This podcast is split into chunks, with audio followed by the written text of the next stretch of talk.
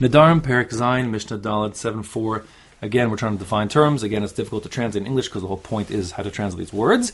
Um, but in the time of the Mishnah, they usually lived in one-story um, homes, which oftentimes had like a second story, which is like an attic. You know, it wasn't. Uh, it was an attic. Okay, so I'll translate it as a bayis as being the, the primary home, whereas the aliyah is the attic. Aliyah to ascend, like like the person makes aliyah to Israel, it goes up. So this is like the second story, the upper level of the home.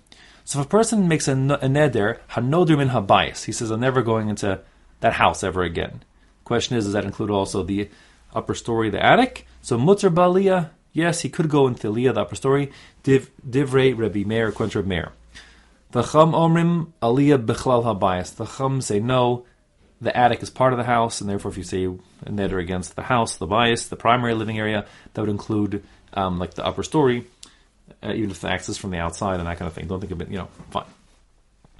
Hanodim min aliyah. Well, that previous question about whether aliyah is included in bayis um, is a machlokus. When it comes to taking neder against the aliyah, mutter babayis, everybody agrees he could still go into the main house because no one would ever refer to the house as the attic. The question is, when a person says the house, does he include the attic? But the attic alone never would include bayis, and therefore the house remains permitted to him.